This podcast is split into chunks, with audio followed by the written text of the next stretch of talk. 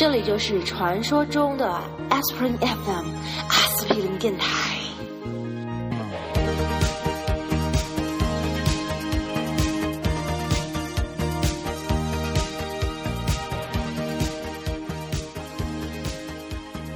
大家好，欢迎收听第十四期的 Aspirin FM，我是大西瓜。我是翠我，是脚趾，哎，我问你们一个问题：你们去逛书店的时候，会不会因为一本书的封面好看就买下这本书？会因为它好看去打开它来看，绝绝绝对会抢我眼球了。就就放了一架子嘛，封面可能好看的会觉得，哎，这是什么书？就算没有听过，对吧？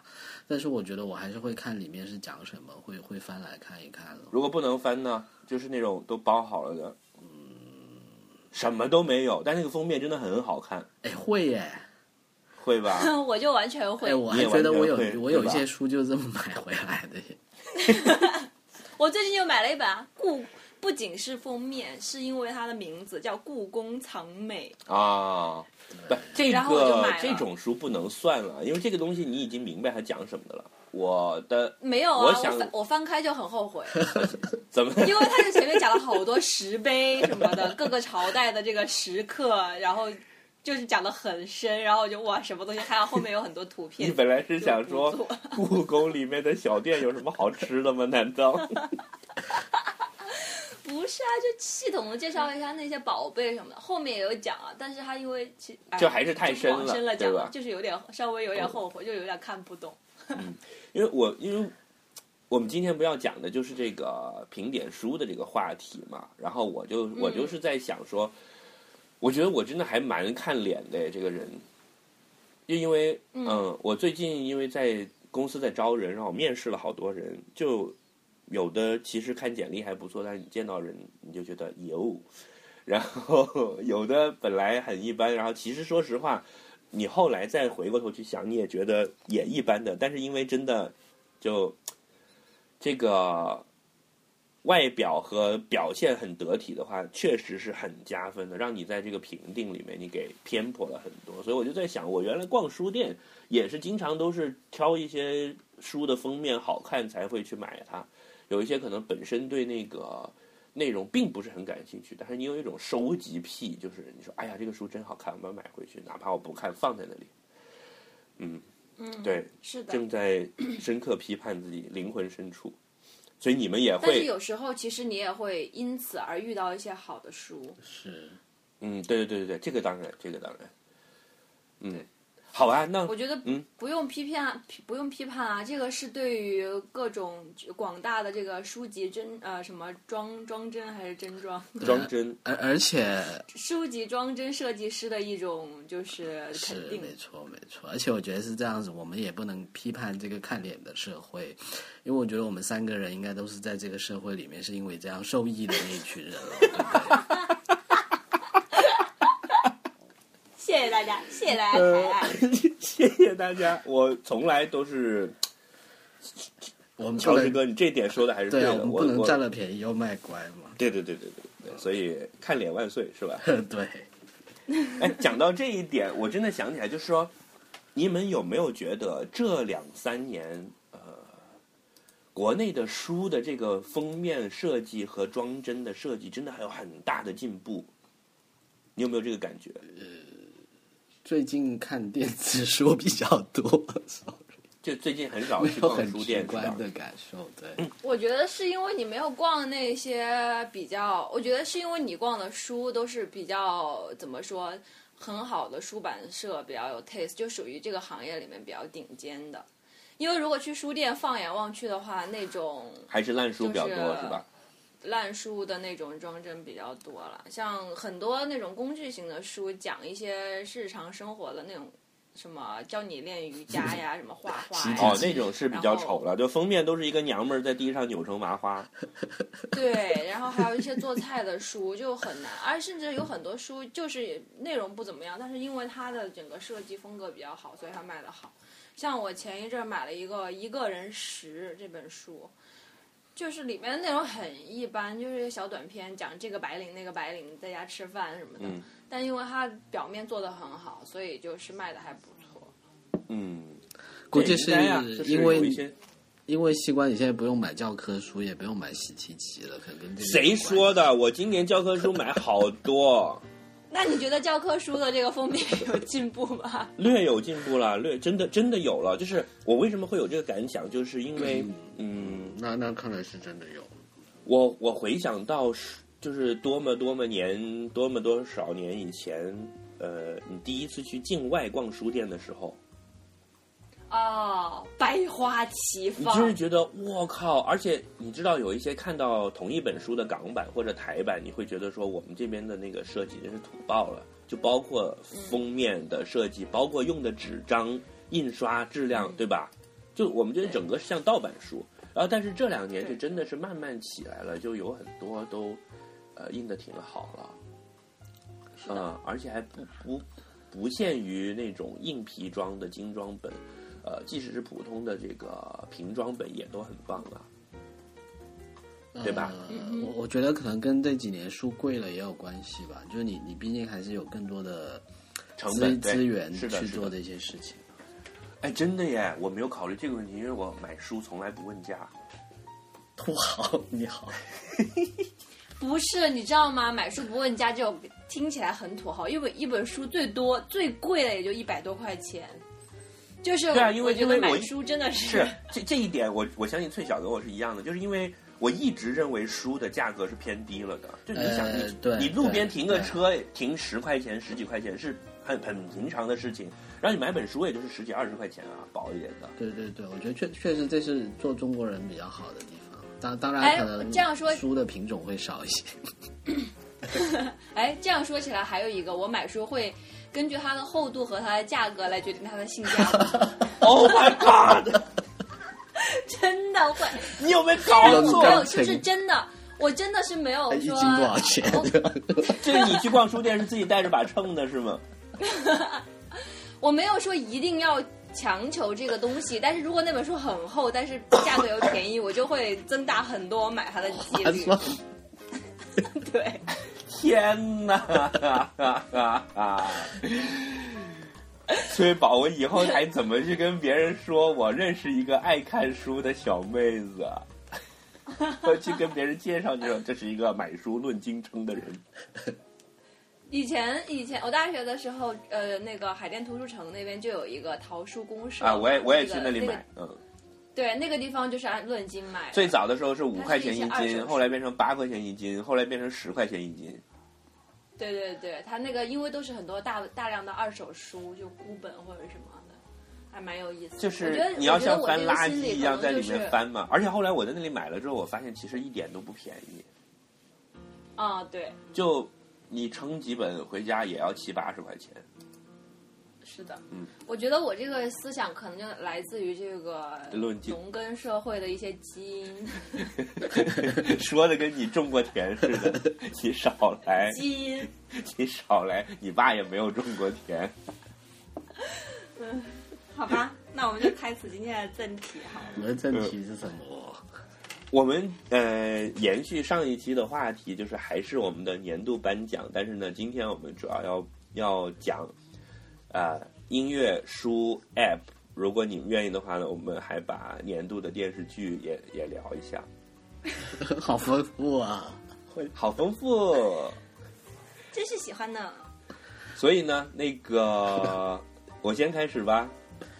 好呀，我想先补充一下，上一期我们那个电影有两个奖项没有颁，快给你五秒，呃，最佳表演奖我要郑重的颁给赵薇女士。鼓掌！啪啪啪啪啪！为什么呢？呃，因为在《亲爱的》这个电影里面，赵薇表现了卓绝的演技，我觉得可以名留青史，真的很赞。等我找来看一看，再再再。你没有看过是吧？没看过，看过海报，那海报还不错了。翠宝你看了吗？没有，呃，你们俩都没看是吧？怪不得你们表现这么冷漠，我以为你们两个已经在擦眼泪了。没有，我们只是要求比较高，所以很冷。不是你你没有啊因为你真的你看了你就知道了不。是，我不是会很主动的去看这种片的，因为我觉得感觉就很伤感，然后会很有一些负面的情绪。他不会，他不负面。嗯，那就好，那我就会看看。嗯，好，等我们去撸一把再回来评论。嗯，好。然后因为对哎，对赵薇，我我啊想、我想我想插一个，就是我前前几天看了《蓝色骨头》，真的很棒，很喜欢。是吧？耶在哪里可以！看？等我下午去看。小米盒子，哦，哎，我看了那个乐高大电影，就觉得也还不错。但因因因因为对我来说，我有点超龄了，说真的，但但我觉得还挺好。嗯，他们没有入前一段时间他们没有入围奥斯卡最佳动画片，不是引发了网友的大呃，这这个我倒是同意，我觉得其实比比入围的那几部，特别比那个什么啊，反正其实其实真的比那个电影都好看了。我觉得比那个寻什么《寻龙记》的第二集那些，我都觉得乐高其实更好一些。可能大家不太习惯他那种就是定格动画的风格吧。它它有点走走，就是呃返璞归真的感觉，对？对对对对对，而且里面那些小梗是真的很很乐、很聪明了。哎，而且他老是用人人声配音，那个好好啊，就那种汽车噗噗噗是人在叫的那种。对，对他就是故意搞出一个那种，就是是有人在玩的对的。就是 low fi 的感觉嘛。是这个很好。嗯。然后，哎呀，我刚才是想说什么来着？啊，对，赵薇，赵薇，我我对赵薇还是很有感情的，因为你知道她是你喜欢浓眉大眼，啊，不是不是浓眉大眼的问题，他基本上是我的同龄人。他是北影九六级的，然后就是差不多在两千年左右毕业的这一波。你知道中国现在的演艺圈有一大帮这些人，章子怡也是，梅婷也是，好像他们几个还是就是，呃，都是都是同一级的嘛。嗯有声有色。对，然后你想，他从他从九几年开始演《还珠格格》开始，一直到现在，你可以清楚的看到他整个一个发展历程了。其实跟就是我们这一波人的一个，可能各自在不同的领域吧，但是大家你就一直都有关照，你都可以看得到他在干什么。他后来去读了研究生，然后去年又当了自己的导演，对吧？又自己导演的片子都出来了。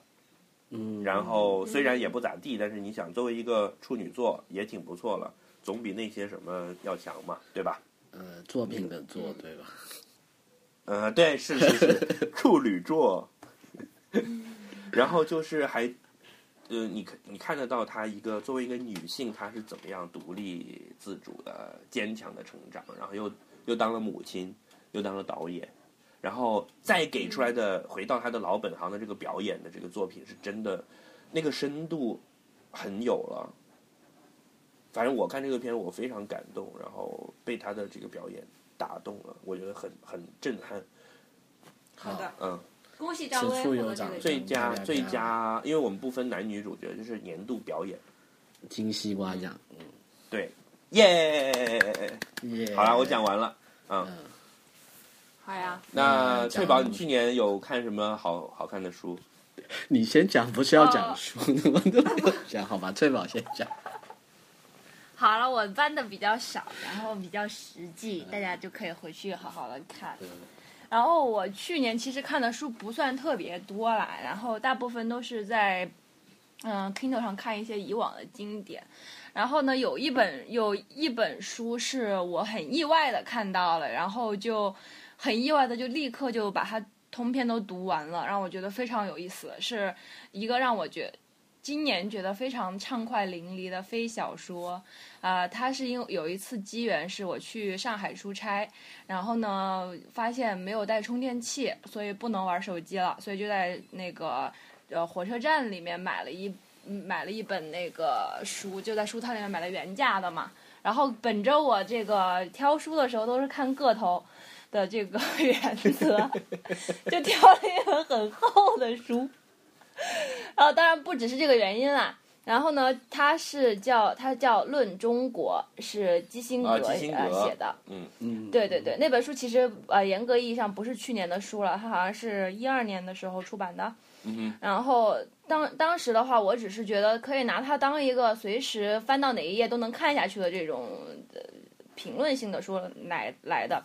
但是我在火车上立刻就被这本书吸引了，从头看到尾，因为它呃，它其实是一本就是外交外交官的一本评论的书，它是呃从头到尾从古至今的就从中国的各种外交策略来讲，就是说呃中国为什么会形成这样子的东西，它背后的文化意义以及背后的思考是什么样的。然后我觉得最开始吸引我进去呢，就是他开始讲中国的独特性，就是从最早的古代的时候的这种外交讲到鸦片战争。嗯，这一块的话，就是因为我们其实我们这一代人的话，对这段历史是非常熟悉的，因为我们初中、高中的这个历史课其实就是讲这个嘛。次了。对，然后就是各种各样的战役啊，以及就是领导为什么要这样决决定啊，以及我们的屈辱史，这个是以前考试都背过的。嗯但是他从一个很有意思的这个呃角度来讲，就是他讲了几个点，我觉得特别有意思。第一个就是说，跟其他的这种西方国家很不一样的一点，就是说中国从来觉得就是。他们觉得中国是从有人类开始就已经是一个混沌而必须是融为一体的东西，他们不承认说这里面会有几个国家或者是什么分久必合和呃呃，我们的观点就是分天下大事，分久必合，合久必分，就是说不管怎么样，我们中华民族是团结在一起的，对对，就是是不可能是不可被分割的。这个呢，可能跟美国、跟欧洲这种他们经历过几次大国裂变的这种民族是非常不一样的，就是骨子里面的这种。第二个呢，就是说中国古代的时候，我们的这个皇帝，我们对于外交的这个考虑，其实从来都是一种说我们是天呃所谓的是上天之国，上就上上天之朝的这种感觉，就必须是万国来朝。那我们也是很有意思，就是说我们觉得他有引了很多古代的这种呃文章啊，具体的我忘了，但意思就是说呢，我们觉得。远人，我们没有办法去征服他，嗯然后呢，我们也没有必要去征服他。嗯你，但是你要崇拜我就好了。这也是为什么当时郑和下西洋的时候，他带他不是跟那个欧洲的这种航海家一样，是带着武器啊、枪炮去征服、嗯去掠夺的。我们是带了大批的金银财宝，然后呢，见到了这个。如果是遇遇到了异人呢，我们就是异国的人，然后我们首先就是要他们叩首，就是表示对于我们皇帝的这个尊敬和服从。对。然后呢，我们会把这个金银财宝大量东西给他们。对。就是是这样的，然后呢，我们就觉得我们的东西特别好，然后还讲了一个我觉得特别有意思的，就是鸦片战争前期，英国试图跟我们建交嘛，然后呢，我们就就坚决不让他们在我们的首都建立使馆，但是其实这个是一个当时国际政治已经已经是一个惯例了。已已经是一个惯例了嘛。我们就说你一个外人，你到这里来有什么用呢？你在这里来就是呃有什么用呢？然后当时呢还有一个就是当时通商，我们是觉得我其实不需要你这些东西，但是如果你要来通商，我就给你开一个小小的口，你通吧。然后呢，大大当英国人想要他突破这种限制，跟我们全面通商的时候，我们就觉得已经给你一点好处了，我们并不觉得这个是互惠互利。然后当时英国的那些大使，他们来跟中国的这个皇帝就带来了很多奇珍异宝，比如说望远镜，比如说热气球。嗯然后呢，当时中国的大臣就觉得很惊奇，但是他们说了一句话，说你们这些东西都是 for fun 搞得好玩的，但是我们物资丰富，我们不需要。没错，没错当时我就觉得中国人的那种 那种情怀跟气质，就会让你觉得哇，为什么基辛格就能有这么深刻的洞察剧？因为他是从一个外国人的角度去讲，就讲到了很多我们当时的，包括现在的很多大部分民众的这个心理基因，其实都是从这里来的没。错，没错。然后以此的话，这只是一个讲的有趣的比较比较有趣的点啊，所以因此我觉得特别有意思。然后就往下看，然后再次他又讲到了。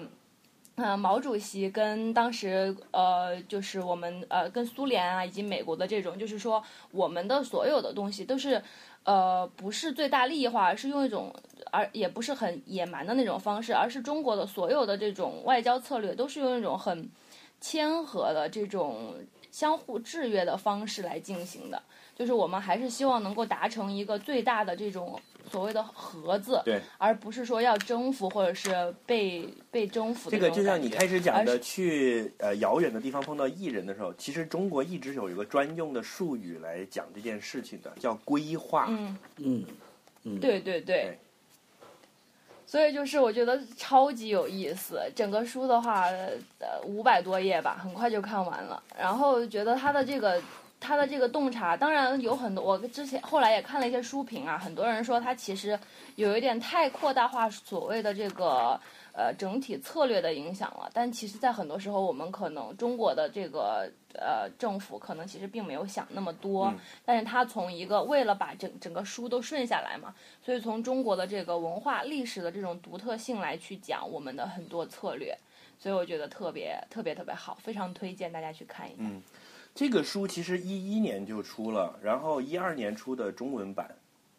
哦，那我我挺感兴趣的，你会对这个书就是感兴趣了，因为 这个书在我是这样的，就是我刚才听你讲完你你买这个书的经历，我觉得很有意思。就是 你是在之前完全不知道这本书的，然后临时买的，买它的原因就是因为它厚。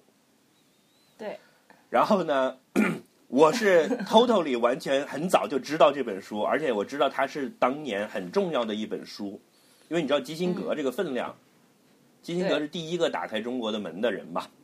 是的，是的。然后他写的，他相当于退休了，然后把整个他跟中国的关系这么多年来总结成他自己的一个智慧，然后叫《On China》。然后这本书的中文版一出，有很厚一本，就是这本书我是很早就知道，而且我就放在我的阅读的清单里面，但是至今一直没有读的。然后因就是因为它太厚了，我觉得就是有一种呃。很重要的东西，你就一定要找好一个机会再去读它的这种感觉，所以就反而是一直搁置了的。嗯，所以我觉得那个你这个阅读书的态度真的，嗯，还是挺值得我学习的啊。啊，然后还有觉得很有意思的就是他讲到后期，就是讲这些外交的这种策略以及细节，因为他当时其实是随着呃跟着那个美国的使团一起过来的嘛，是一个很重要的这个谋略的呃一员。然后当时的话，他就讲他作为一个外国人，见到呃。跟毛泽东，然后周恩来以及邓小平的这种接触，然后从他们的这种个人个性上面，就是讲话呀这种个性上面去分析这几个领导人，就很有意思。然后他讲了很多，就比如说呃，翻了当时又解密的一些史料嘛，就是说毛泽东跟赫呃呃那个赫鲁晓夫两个人，然后就说当时赫鲁晓夫来中国的时候，毛泽东就故意。安排了一次会面是在游泳的时候，因为赫鲁晓夫不会游泳，嗯嗯然后毛泽东就在里面畅游嘛，然后呢，赫鲁晓夫就带着游泳圈在里面吭哧吭哧 一边游，然后两边翻译在岸上给他们翻译，这样聊天。嗯然后赫鲁晓夫又很生气，因为游得很费力，然后他就。他就一下就站到，就就爬起来，就坐到游泳池边上。然后当时赫鲁晓夫就说：“啊，现在我在上面，你在下面，这样子。”然后觉得领导人也都很有意思。呃，这个就是我我这本书虽然没有读，但是我当时看了一些这种书评嘛。嗯呃，就是他其中就讲到说，美国那边对他的批评就是他他太仰慕中国了，就因为嗯你知道基辛格一直都是哈中分子吧，就他自己在文化上面是很喜欢中国这一套的。那个是的，嗯，我当时记得在 Amazon 上看，就是很有意思的一句话，就是说，你只要看了这本书，你会比百分之九十八的中国人和百分之九十五的美国人更了解中更了。解中国，对对。然后想啊，中国不不了解中国的人的比例还会要高一点，嗯，因为正常来讲，我们自己的感觉是中国人会更了解美国，美国人不是很了解中国嘛。因为美国是世界的中心，我们平时接触很多美国的东西，我们对美国都知道一些。然后美国是他反正只看他自己的嘛，就你看美国的新闻都只讲国内新闻。嗯，是的，，但是确实，你从一个外国人去详细的讲中国的这个这种书里面，是你会完全得到一种非常有启发性的观点，是我们平时自己看不到是的，就是旁观者清。是是是的我我觉得就是说你懂不懂这个“懂”字呢，看你怎么讲吧。我觉得中国人是说，你对一些事实性的东西，就是说啊，这个社会你看到的一些现实，大家有怎么样的一些明规则、潜规则，那那这些当然来讲，你你永远觉得说你中国人肯定知道比外国人多，对吧？但但是我觉得很多时候反而是就这样子，你把很多东西都习以为常了，你你会觉得。呃，他本来就应该这个样子，所以所以就反正有点那首诗怎么讲呢？就是子源身在子源身在此此此山中吧，就是说你你反而是看不清全貌，或者你你其实并没有抓抓住抓住它的本质或者重点吧。反正我、我嗯我现在是越来越有这样的感觉了，所以我觉得就这个结论听起来，大家可能觉得哎好像有点荒荒谬或者不可接受，但是其实他说的未未必不是真的。嗯嗯，哎呀，顿时觉得我而且他们节目提供的逼这个格好高啊！鼓掌鼓掌！谢谢我的这个高逼格的书。我们他讲他那个书里面年度多图书的奖，第一本上来就是基辛格，也是调子太高了。这本书真的很好看，我就我还还有一个就是我要呼吁大家不要被这种标题吓到，因为刚刚讲的我刚刚讲的这几个点都是很有意思的嘛。他讲那个当时就是中国人那种那种态度和样貌，看起来你就觉得很可爱，而且就哎就是应该是这样的，就是皇帝什么跟呃英国使团来谈判的时候，皇帝就一。别的我不管，好吃好喝的招待招待你们，对你们特别客气，就是不见你，然后就要告诉你学会那些繁文繁文缛节，如何下跪。如果你不跪的话，你在这住一个月，我好吃好喝的，花很多钱招待你都没问题。但是你一定得给就是规我下跪。划嘛，就是因为你是不懂规矩的野蛮人，我会我会把你教会的。对，然后就说为什么要通商？我们这里好吃好喝，什么我们啥。都不缺，对，你们这些望远镜是很厉害，就是好玩嘛。对，是没有 用的。奇技淫巧。对，没错好。喜欢。所以你到你你就会穿越回去，你就是慈禧是吗？我我不我觉得，因为我从来没有这样想过嘛，就是你你你放到，就是你当你从一个很远很远观的人看历史的时候，你会觉得为什么不发展科学？但当你他从一个里面的东西来讲的时候，你会发现，哎，如果是在那个时候，他这样的判断思维好像也是有一点道理的，这种感觉。对。对嗯。好啦，那我就搬完第一本了，所以我要搬下一本。然后呃，我想插一句不和谐的话题，这本书的简体中文版是删减版，哦，对，因为有一个章节，对然后可以想办法去看一下那个完整的。对，然后大家一定要带着批判的眼光去读哦。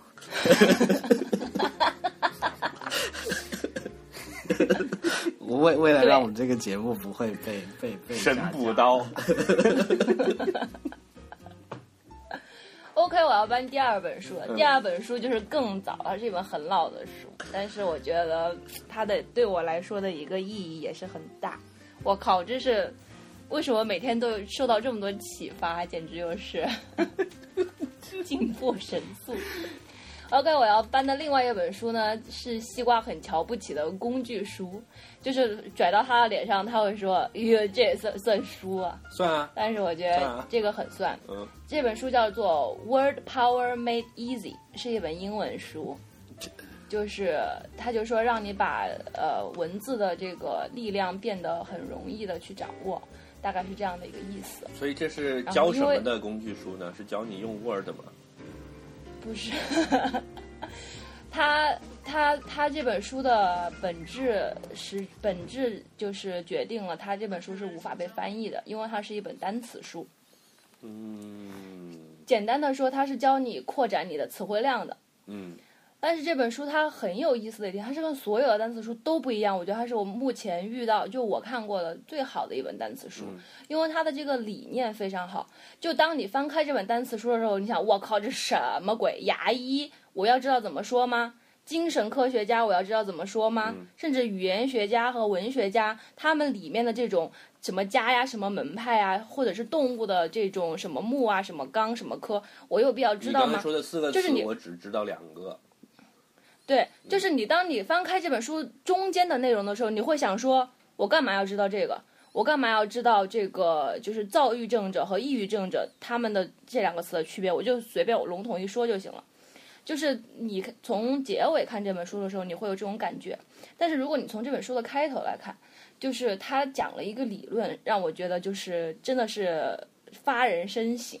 就他说，其实一个人他的这个文明程度，或者是说知识储备力的程度，其实看的是什么？就是他的词汇量。一个人的词汇量，一个人的词汇量的大小，决定了他的知识储备。嗯，就是你要仔细的想这个问题。就是一个人的词汇量大小决定了知识储备。就是我们经常说一些知识，就是知识水平比较低、受教育程度比较低的人，什么意思？是因为他们词汇量很小。因为很多我们我们学习一个东西、一个科目的时候就是这样的，先从大的概念开始学。你先有一个概念，医生，对，首先是医生，然后呢，当你开始了解了以后，你你对医学这门大概有一个懂得了以后，你会知道它里面分成哪些类。那这样这些类的话，它都有自己的单词，这个单词底下一些各种东西的用处。当你知道这个东西的用处的时候，你就知道它的名字，对你实际上对医学的整个整体的框架你已经知道了。就当你明明白了那些科室的划分的时候，你也明白了整个医学的整个框架，对吧？对对啊，我觉得。这个这个观念非常非常好哎。非常好。然后还有一个就是，比如说他会说，呃，喜欢讨厌讨厌女人的男人是什么？是什么词？这个人的话，如果是一个受教育程度很低的人，他就是说 the man who hates woman。但是如果是一个受教育程度比较高的人，他会用一个另外一个单词来直接表示，甚至是说一夫一妻制、一夫多妻制这些单词的话，他们并不是一个简。尤其是对于英语来说，它不是一个简单的单词，而是它是一些词根的这种结合。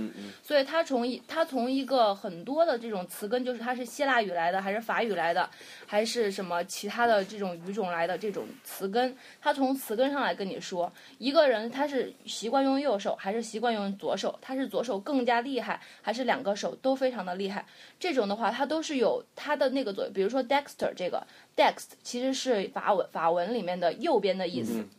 当你理解了这个以后的话，其实你就会开始通话。他另外讲到一个观点，就是说，大家不要觉得这个没有用。你平时觉得自己够了，是因为你认识到不认识的词，尤其其实我觉得对中文也一样，你认识到不认识的字，或者看到不认识的单词，其实你是自动忽略的，你捡你会的，然后呢再把它拼装起来，大概有一个理解。嗯嗯嗯，然后我看了这本书，其实这本书我没有读完啊，因为它其实配合大量的练习，我大概看到二分之一的这个进度。嗯看到一他就半就敢推说了一个说是吧？电影的奖对项你敢这么颁吗？这就是为什么书比电影厉害的原因。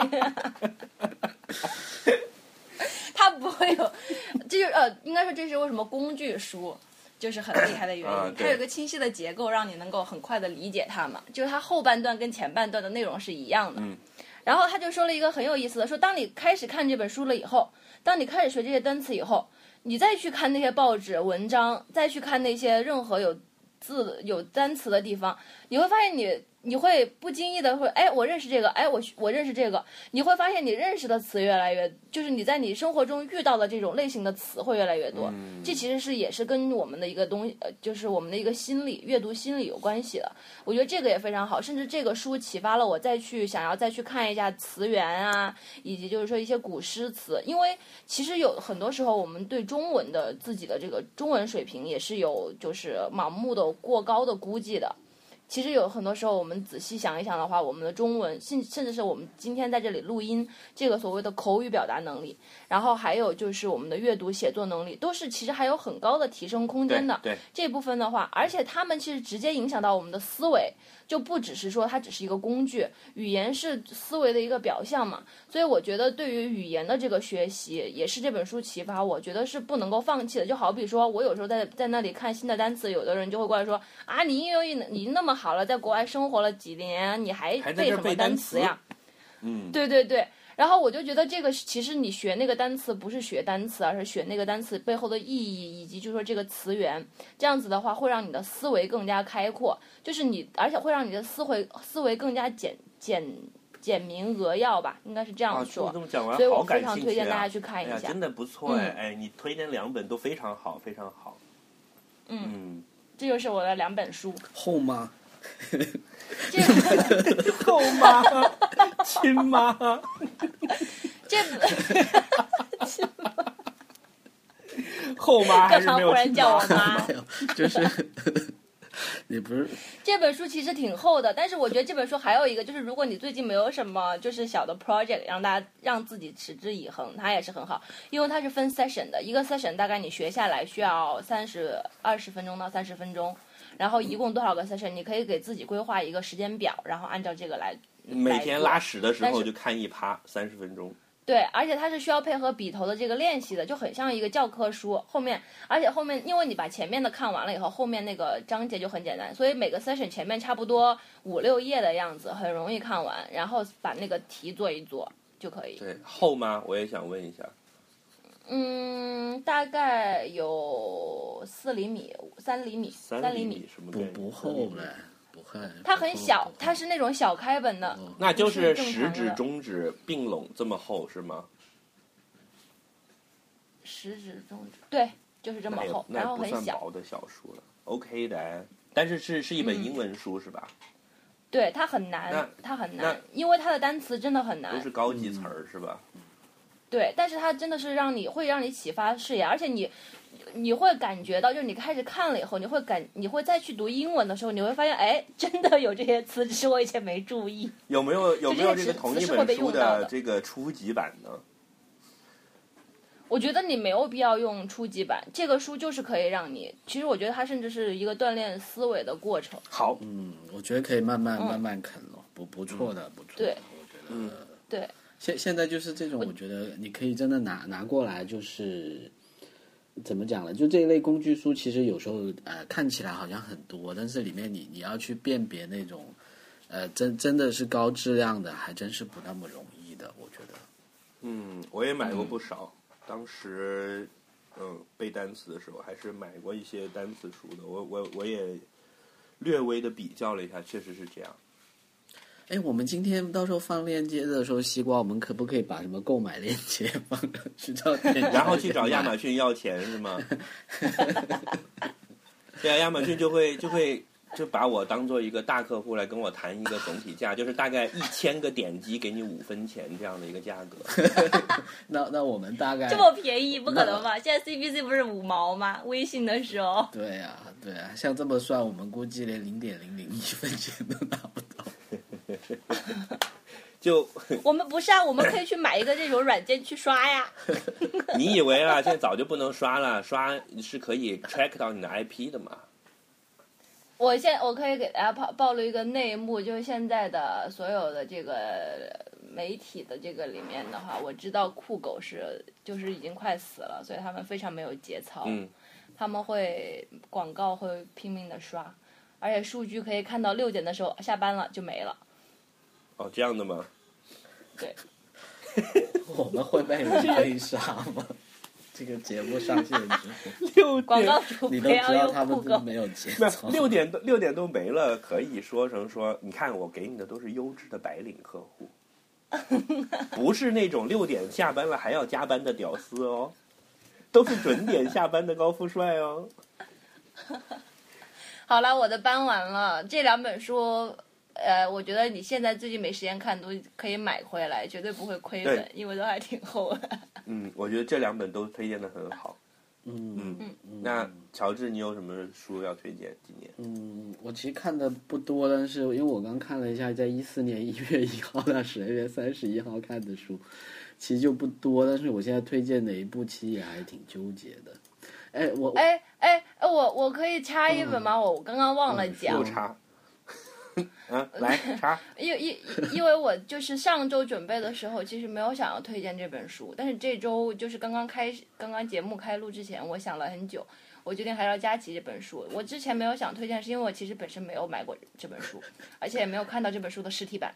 但是我在豆瓣上面看到这本书每一页的截图，它是一个儿童书，嗯，叫做《翻开这本小小的书》。上次跟西瓜有提过，嗯它它是一本画书，而且你要动手，就有一些页码你需要去撕开的。它是有，我觉得它是一个现在这个时代，就是书的另一，对对对，书的另一种开拓的模式吧，就是面对互联网时代，它而且不只是说它这个模式是有互动的那么简单，而是说它在那个互动里面富含了深深的禅意，以及就是有海量的细节等你去发现。怎么个禅意法呢？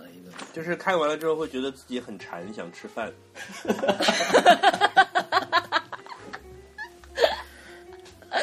他是这样，就是他是把他叫翻开这本小小的书嘛，就是鼓励孩子去。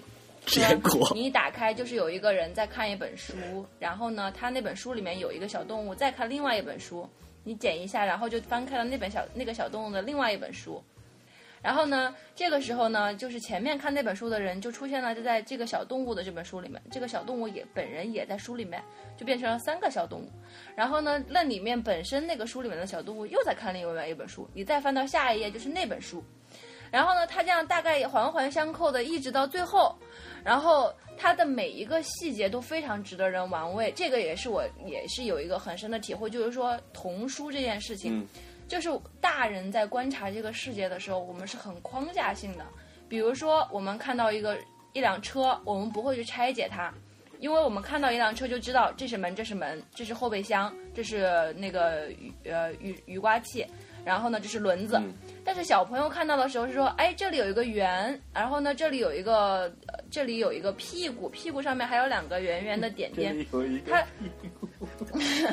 然后他看到的东西是什么？他会看到我们很多不会注意的细节，比如说我们会，我们大概知道了以后的话，其实你再去回想的时候，你很难想象说那个轮子中间的那个花纹是什么，因为我一看是轮子就 OK 了，我就。就是小朋友会，但是小朋友，对，因为他不知道怎么概括。阿姨，你怎么胸前长了个屁股？不对，应该说阿姨为什么的屁股很白很白，然后上面那个项链为什么是个小兔子？但是叔叔就只会看到一条缝这样。对。所以就是这本书里面很多细节的话，作为一个大人，你再去看的时候就觉得非常有意思。比如说，它里面有一个细节，就是有一个最开始的一个动物，它是有一个怀表的，然后那个表是有一个时间的。然后呢，他进去到其他书的时候，那个时间是越走越慢的。然后最后看完所有的书是八个小时。他其实告很隐藏的埋藏了道理，就比如说你在看这本书的时候，其实你投入了以后，你也变成书里面的一个角色，一种代入感。然后另外的就是说，当你进到书的世界里面，时间会变得很慢，然后呢，你会走得很快。然后还有就是它里面的就是无限的细节可以值得人去玩味。然后呢，它也是一个很有禅意的书，因为它是循环的。就看到最后一页，你会发现最开始看那本书的人，他叫一个小巨人，其实就是孩子本身。哦，哎，我听起来觉得像一本儿童实体书版的《盗梦空间》的感觉。有一点，有一点，就是很有意思，所以很值得拿一本实体书来看，对不对？然后你你竟然是在网上看的截图，你好意思吗？好贵啊！我现在就买，三十九块八啊！这本书，嗯嗯，但没多少但这本书应该挺重的，所以我觉得你按斤称应该还是挺划算的。嗯，对，二十九块包包一本，也有很多人说。挺好，挺好，但是很很很让人感动。哎，我觉得不错啊。我们这个节目其实应该有不少是那种年轻的妈妈，所以这个推荐对他们来说应该挺实用。哎，我发现乔治好像特别关注年轻的妈妈这个群体，我好像都在关注年轻白领和少女的听众。好像你是特别上一期节目你也讲了这这个事情，对吧？呃，因因为我我其实有在观察我们的这个微信公众号的这些。反馈的情况是吧？对啊，然后只是有这么一个归纳出来的规律。所以你有跟我们的那些反馈的听众都聊，然后问说你是年轻的妈妈吗？哎呀，那我就认识有一些是我认识的，好吧，明白了，嗯。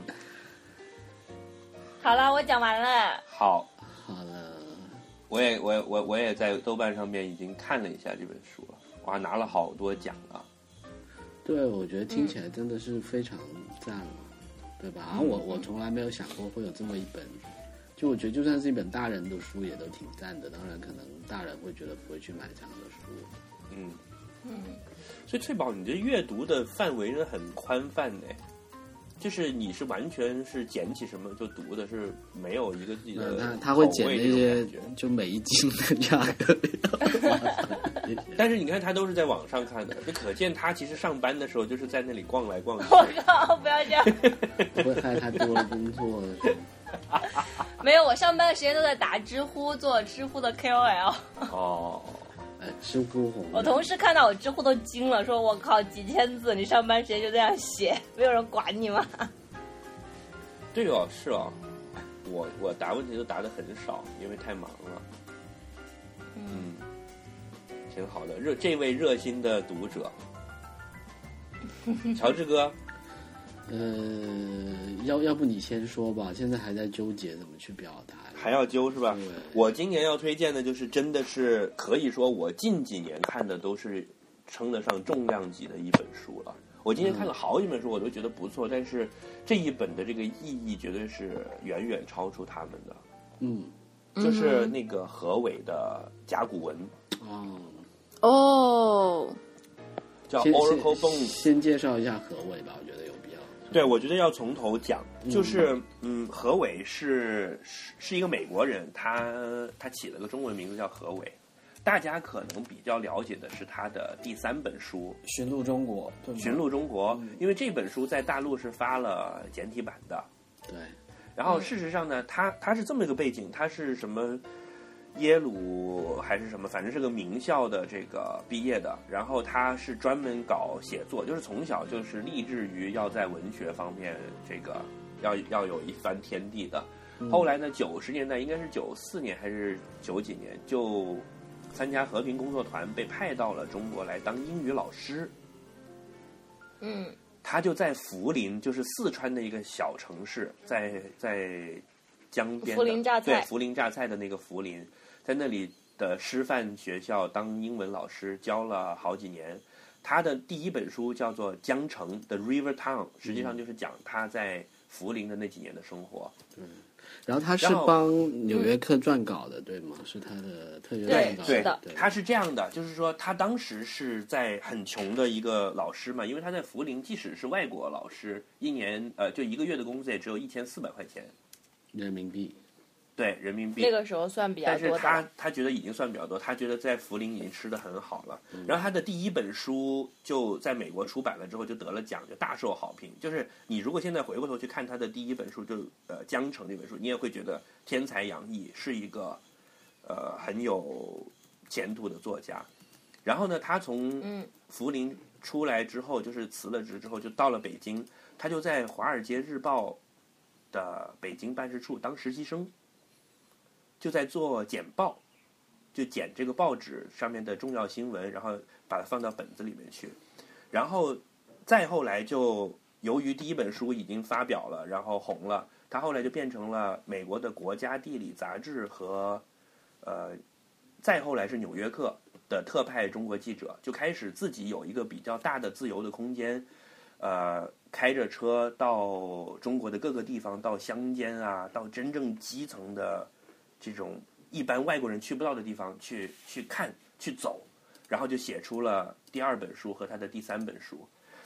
他是沿着长城吧？那个时候。呃，那是第三本书，那是那个嗯、叫做《寻路中国》的时候啊、去了中国，对，嗯，那个时候他已经很有钱了，因为他是纽约纽约客的特派记者，是《New New Yorker》这本杂志，大家要知道是逼格很高的，就是他是他。呃，他甚至可以说，我找一个很牛逼的作家，然后给你半年的时间让你写一个题目，然后给你上百万的预算，就你你要怎么调查你就去调查，呃，你要去去采访你就去采访，然后半年才给我交稿都行，然后给的钱也很多，稿费也非常高。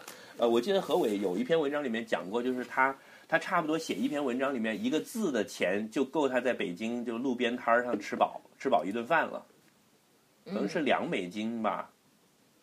反正是千字几千美金这样的，就是完全比中国的那个稿费要多很多。OK，回就是回过头来讲这本书，呃，应该算他的第二本。就第一本，如果说他是初试提升，让大家惊叹他的才华的话，这本书就是完全是火力全开，让你看到就是一个很厉害的作家的这个广阔的能能量。嗯，我看这本书看的觉得非常的感动，就是他挖掘中国的历史，同时又写中国的当代。嗯，然后呢，它中间实际上还隐藏了第三条线，就是他作为一个年轻人他自己的奋斗。就是他这里面的章节，就是一开始讲说我在北京的这个呃，我还在涪陵教书的时候怎么怎么样。后来你看到中间的时候，他当他讲另外的几个人物的这个跟他的互动的变化的时候，你会看到他自己也已经到北京了，也开始在《华尔街日报》工作了，然后经济条件也改善了，他对自己的写作也更加有信心了。然后再到后面整个这个事情的时候，就是他已经是拿到了国家地理杂志的这个工作了。然后自己可能也恋爱了，也结婚了，所以整本书那个层次非常丰富。就是它有一个挖掘历史的一条线，就是讲发现甲骨文的一个学者叫做陈梦家，这个可能我们自己都不知道的一个人。然后他去挖掘了很多陈梦家的故事，然后这个人是研究甲骨文的，后来在文革的时候自杀了。这是一条线第二条线是讲当代的中国，就是他正在北京生活的时候，见到的一些人和他们的命运的变化。其中呢，他在北京认识了一个新疆人，就是一个新疆出来在北京打工开小饭馆的一个人。然后他就跟他经常去他的小饭馆吃饭喝啤酒，后来成了好朋友。再后来，这个人去了美国，他们在美国又跟这个在北京开小饭馆的新疆人见了面，然后就有这些人的命运的变化。另外一条隐含的线就是他自己的一个变化。然后这本书非常的有力量，他用一种，呃，我觉得是非常正统的写法，就是他从他从来不去讨巧，也不煽情，呃，但是立场非常中立，然后文笔又非常优美，他非常善于去用精妙的细节的描写来来准确的表现整个事物的全貌。我觉得这跟刚才你讲那个呃论中国有有异曲同工之妙，但是他就是嗯完全不讲宏观的，全部是个体，全部是个人的命运。这个我觉得也可以提一下，就是前一段时间爆火的金黄庞麦郎，就是很多人在评论这篇采访的时候就提到了何伟，嗯嗯嗯，然后就说很多人说，对很多人说金黄庞麦郎就是支持他的，就是说他通过细节表现了什么什么什么东西。嗯然后很多人说他其实那些细节都是带很强的主观色彩和这个 outsider 这种批判的这种眼光的。嗯但是看何伟的话，就是才是一个真正的这种人物采访记者，他的一个非常就是。高标准的这种高素质，就是他从一个很中立的态度去刻画一些细节，让你自己去做出一个判断。是的，是的，我就我就你看何伟的书的时候，你会感觉得到他对自己的写作是有非常严格的标准，而且他是真的做得到的。就是，而且他又他又不是苦大仇深的那种，就是他完全是中间有很多小幽默，就你能感觉到那种呃中国人民又乐观，呃又又皎洁，有一些小聪明的智慧，嗯啊，呃，比如什么在公共厕所门口的烤串摊啊，这样就是类似这种的东西，非常的有意思。然后何伟就凭这本书，我觉得，呃，如果光是江城的话，还只是一个崭露头角的新秀。但是这本书，我觉得完全是奠定了他在这个当代作家里面的一个地位。我觉得他一定是写中国写的最好的人，没有之一。哇哦，好高的评价非常高的评价。然后那个书的封面上就那种妖风的那种吹捧的话，有一句我当时看了，我觉得简直震惊了。我说要不要这么过分呢？就是《纽约时报》的书评一句话说：“今天的中国之所以存在，仿佛就是为了给何伟的写作提供素材。”就就这么牛，然后但是后面有一句说，你如果不信，就就就读这本书。然后看了之后，我真是觉得说，就是就有这么牛逼，真的好好看。但是这一本同样的，为什么没有出简体版，也是因为你懂的原因。所以何伟的其他几本书都有简体版，但这一本是没有的。对我很我是他的忠实粉丝来的，其实我也买了，马上开始看。其实是他的一本新书，而且他当时在单向街做讲座的时候，周末我还想去来着，结果因为没起来，所以没去。但是我还是他的忠忠实粉丝。然后 但是你知道，甲骨文的话，是因为没有简体版，所以我没看对。，你知道他现在已经已经不在中国了吧？他对他又去到了那个什么呃阿拉伯还是他去埃及了。哦埃及埃及对，我觉得真的是就是何伟，应该是我近五年来对我来说最重要的作家。但是他真的是用生命在搞这件事，有必要吗？有他他去了埃及也是放了一段对自己的狠话嘛，说需要灵感，所以需要把自己放到一个这样的环境去学那个语言、看那个文化什么的。嗯，哎，他他挺逗的，就是他不是那种苦大仇深的作家，他很会讲笑话。对对在他，的书里有很多小幽默，嗯，真的是。我小幽默和小感动。对我就我记得当时看《寻路中国》就有这种感觉，有一些章节就让你觉得既可笑又又又可悲这样子。是的，可悲吗？不可悲，我们当代中国很牛逼的啊！欣欣向荣，对，大一派繁一派繁荣昌盛我们。今天介绍的书，大家都是要带着批判的眼光。又来神补刀是吧？哎，但嗯但是如果没有简体中文版，我有什么路径可以买到这本书吗？除了去香港的时候买，或者去台湾？嗯，淘宝上有代购，然后网上也能够找到电子版。啊，OK，好，嗯，然后我也可以送你一本，谢谢。我也要。因为我当时我当时买的时候，正好它的是第一版已经断货了，然后我就买了一本盗版的看完了，然后之后就又再去买了一本正版的。嗯，可以盗版的给我们传阅一下是的。，没错，我就是这么想的。嗯，真的很棒，这本书非常非常非常的推荐，而且很快就能看完，就是看起来一点都不闷，你是很流畅的顺顺江而下，这样轻舟已过万重山。棒嗯，棒，该脚趾了。好呀，你只推荐一本啊？好精华，对吗？是。的，嗯哼，嗯，呃，是是是这样子的，我我我我先把我就去年看的书大概都，我觉得每一本都值得讲啊，所以我觉得我会比较简短的说一说吧，然后再找一些我我觉得我我其实后来还是想到了我这次要讲的一个点，不好意思，功课没有先做好。哎，对对对对对对对，嗯等等一下，等一下，我忘我忘了说了，我其实也是推荐两本书。对，啊，哦再又来再再再给你一个纠结的时间，好吧？好再给你三分钟啊就是一本是非虚构，一本是虚构嘛，对吧？我们也参照国际这个大奖的的评奖的方法。我的这个小说是这一本是那个我看了一本波拉尼奥的短篇小说集，叫做《地球上最后的夜晚》。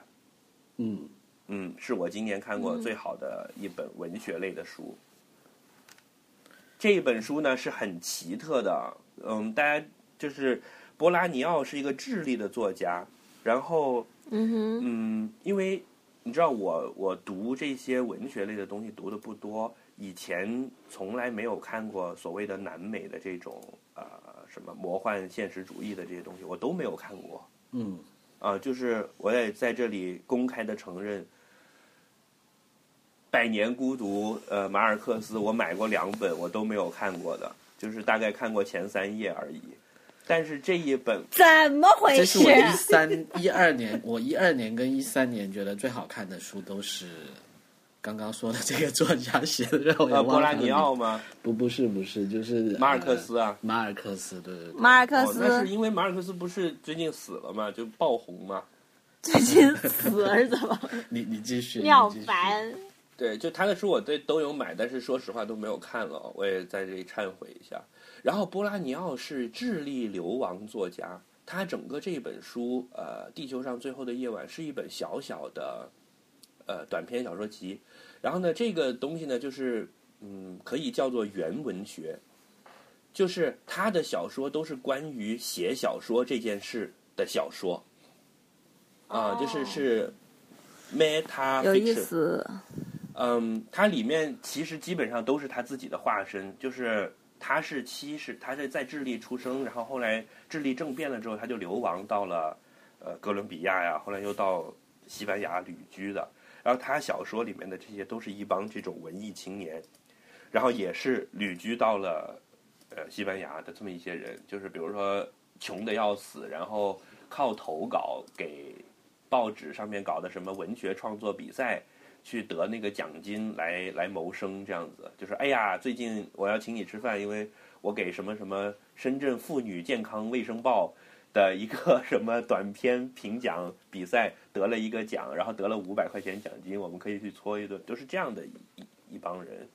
然后，但是他自己的这个里面的这个内容写的非常的嗯，怎么说呢？这是我从来没有品尝过的一种风味，就好像我从来没有吃过墨西哥菜，然后吃了一顿觉得很不错。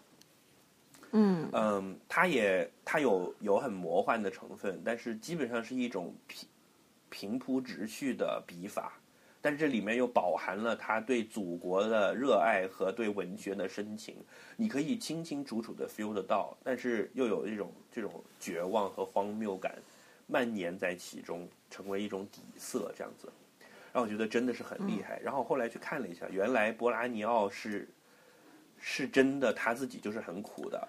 就是他就流亡了，然后就一直默默无闻，然后拼命的写，写了好几本大书，好几本小书，然后他已经得癌症死了。就在他死之前，可能一两年刚刚成名，然后一出来的时候的，就是大家就是一片轰动，然后就觉得哇，竟然还躲着这么牛逼的人，然后就爆红了，然后两下他就死了，就他所有的东西就变成了遗作。就他实实在在的，就是他小说里的那些人的结晶化身嗯，这样子，对啊，嗯，嗯，就好棒热。好棒的。然后他还有一本叫做《二六六六》的的小说，据说是很牛逼、很牛逼的，但是我就一直没有没有机会去拜读。然后这本书是很偶然的机会，因为它很薄很小。我也是因为出差就顺手拿起来，然后就出差的途中就一口气看完了。然后现在我就已经把他另外的几本大书都放到我的阅读的待读清单上了。对，乔治这个波拉尼奥的故事还是挺挺对你是有一个呃激励作用的。就他一直是一个白领，然后他四十岁开始写小说的，啊，这样子啊，我还可以等几年。啊，我还有希望。对，然后他一出了之后就引发了压倒性的好评，嗯，然后他四十三岁还是四十四岁就死了，好惨。哇，但是他那还四十岁是算开哦不是五十岁死的，然后他四十岁才开始写，但是在他那十年间就拼命的写，拼命的写，就是完全就是一种爆发的这种感觉。但是到嗯五十岁马上就死了，就他每一部出来的书都被评论是杰作、伟大、里程碑、天才，都是这种评论。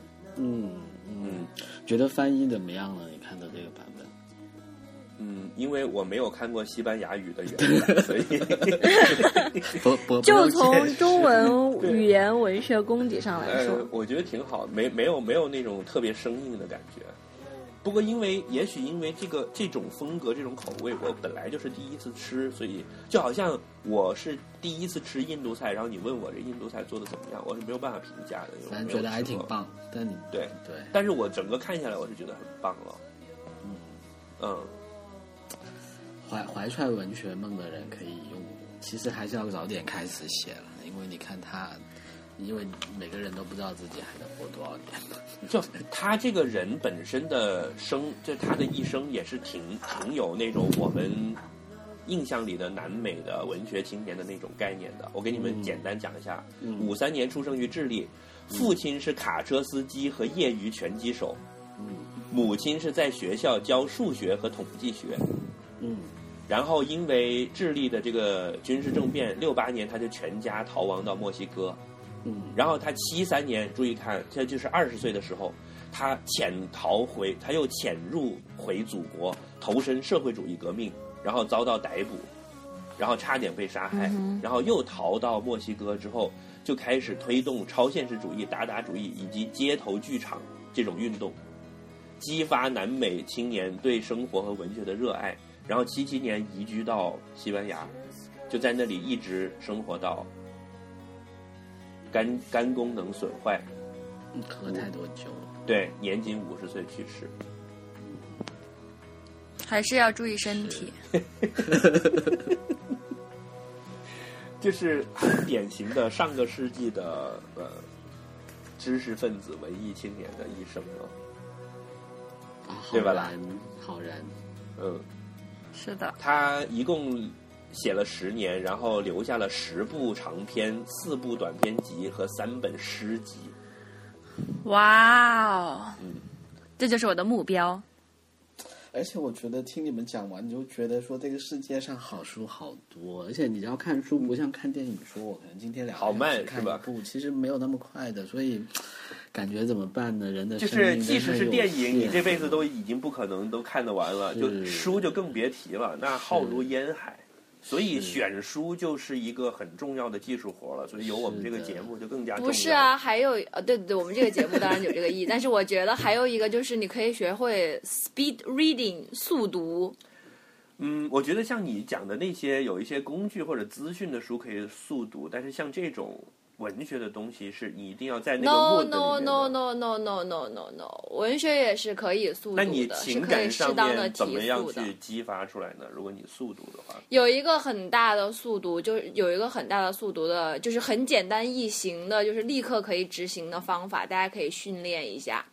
就是我们从小到大认识的这个认认字的这个过程中，受到的教育是你要大声的把这个东西朗读出来。但那样会慢。其实，对朗读会慢，但是呢，这个因为最开始你学的时候是这样子的，所以现在很多时候我们读书，尤其是最开始的时候，当你看进去了以后，你就没有这感觉了。你开始读前面节的时候，其实你是在心里面把它读出来的，嗯哼，这个其实是很慢的。所以就要把整个大脑变成好像就是电脑在处理信息那样，什么就是对，把它直接变成信息和画面。比如说，他疲惫的回到家，打开电脑。其实你你要接受这这一段文字，把它变成一个画面型的东西，其实是不需要这么长时间的，读出来这么长时间的。不过这也需要训练跟需要专注了，对吧？我我觉得很多时候对可以是现在是你你可能需要有那么整段的时间让你专注去看书，其实很难。你在家里有很多诱惑，对吧？你会想，哎，我要不要看看？可能微信上有人发了两句话，然后可能哎看看朋友圈有什么 update，然后哎今天这个新追的美剧多出了一集没有？然后突然想起，哎，老板明天还跟我说要去哪里哪里，然后突然在想那个事情，就这种对吗？然后小孩是的是的喂奶了，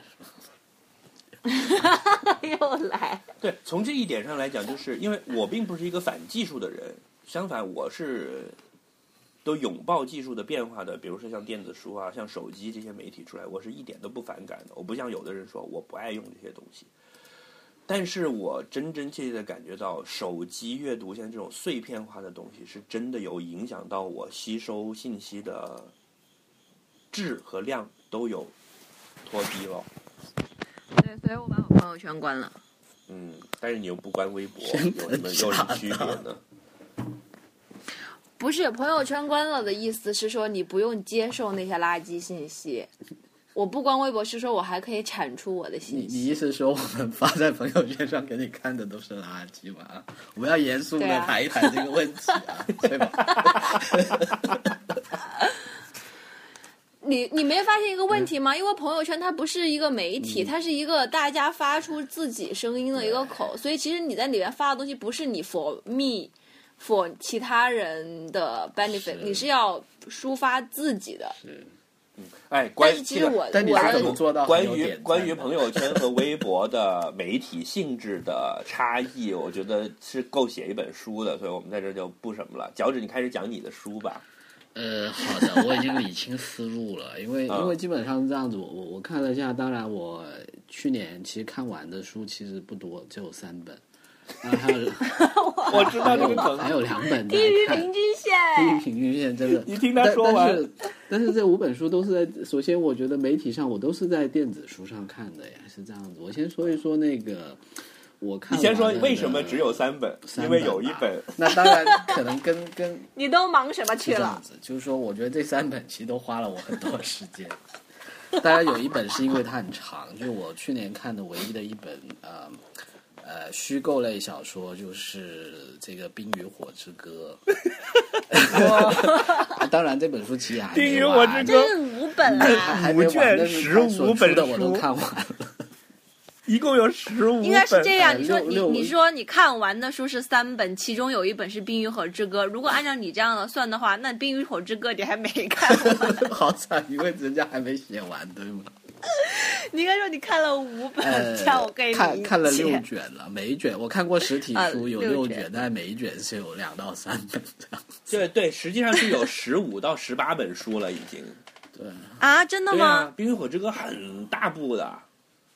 我也我因为我也是在电子书，我也是在 Kindle 上看的，我还在想说为什么那本那么长，是，原来不是一所以我本它第一卷就是三本第二卷又三本他这样来的。他不会吓到你，哦。你知道吗？就说其实这本书以前已经有有朋友在看了，但是当时第一就说我对奇幻类的呢，我是觉得看过了《哈利波特》和《指环王》之后呢，就已经觉得有一点审美上自己觉得好像已经可能没有太多新的东西可以看了。然后另外一个就是说，我也被这个大部头是有吓到了，因为我每次看到他抽出那一本厚厚的书，然后他说嗯。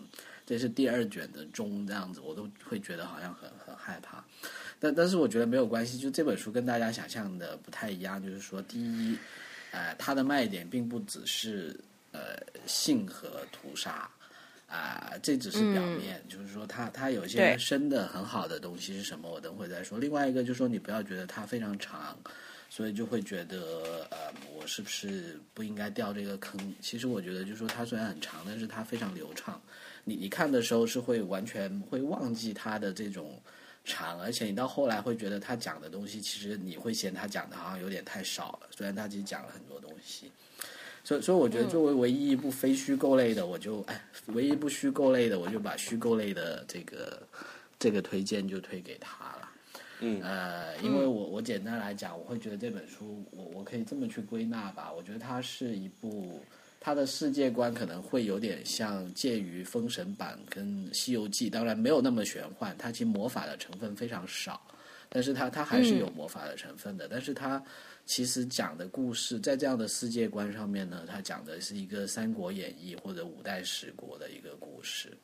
但它是用一种类似写《红楼梦》那样的笔法去写的，所以它会写的这么长。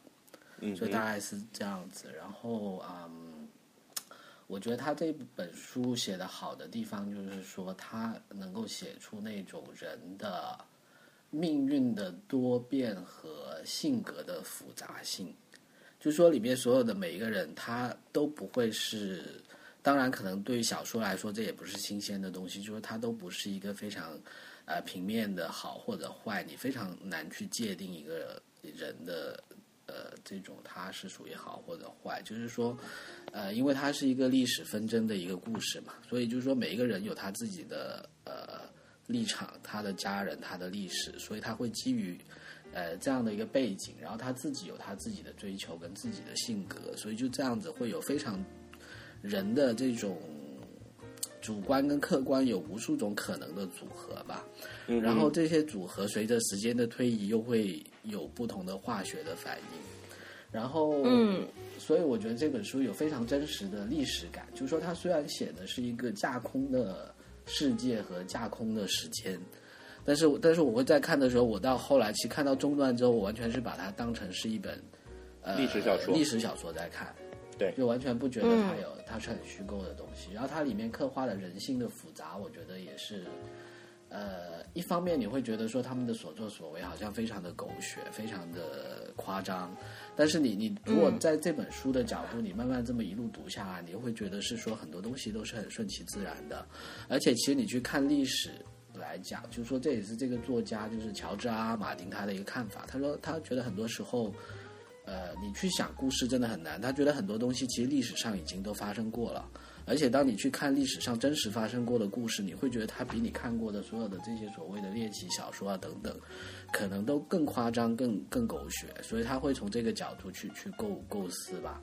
所以我觉得就是说，整一个看下来呢，就是说呃。人性的复杂跟命运的多变吧，我觉得这就是点题《冰与火之歌》的一个点题的一个内容。然后我想插一下，就是说，首先这个原文的笔，呃，这个文笔很好。然后呢，呃，翻译其实现在中文版曲唱的那个版本我也看过，其实就呃翻译的也也非非常流畅了。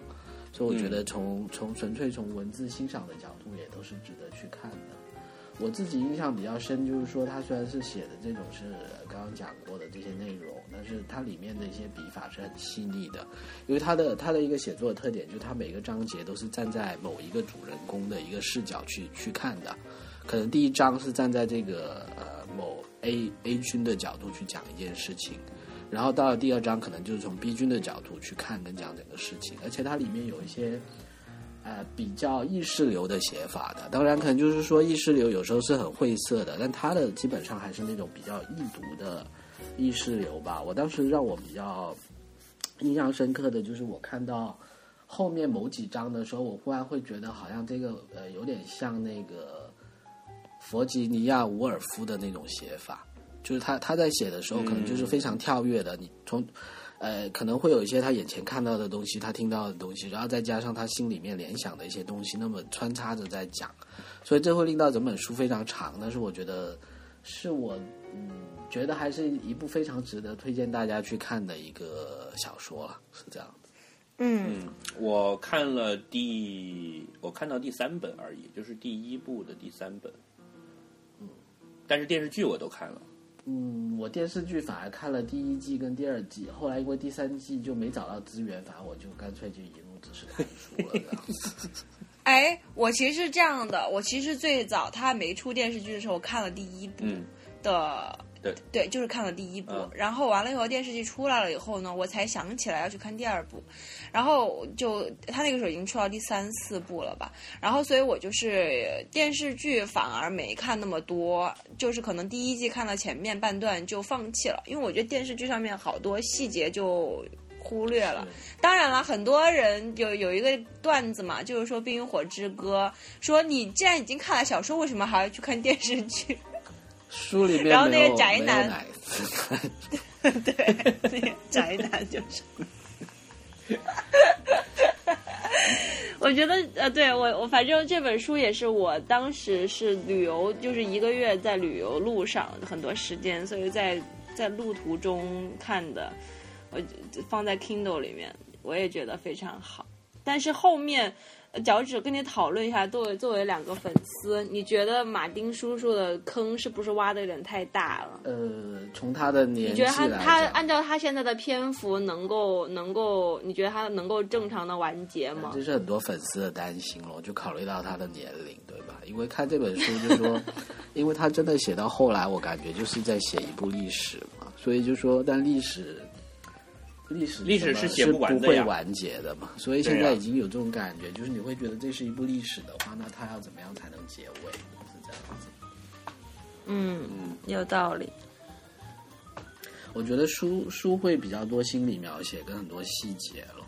那看看电视是，我觉得就是说它可能会少了很多，呃，譬如里面的铺垫，里面的一些家族的渊源啊、人物关系的这个讲解可能会会少了，心理描写会少了。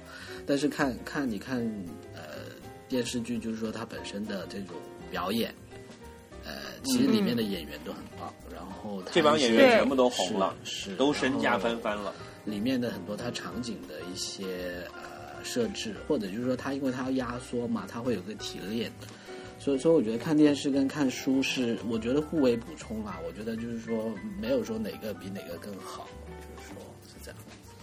嗯，所以所以不要因为你觉得你已经看了电视，所以就觉得你不需要看书了。那我觉得这就是更大的误会了。嗯，是的。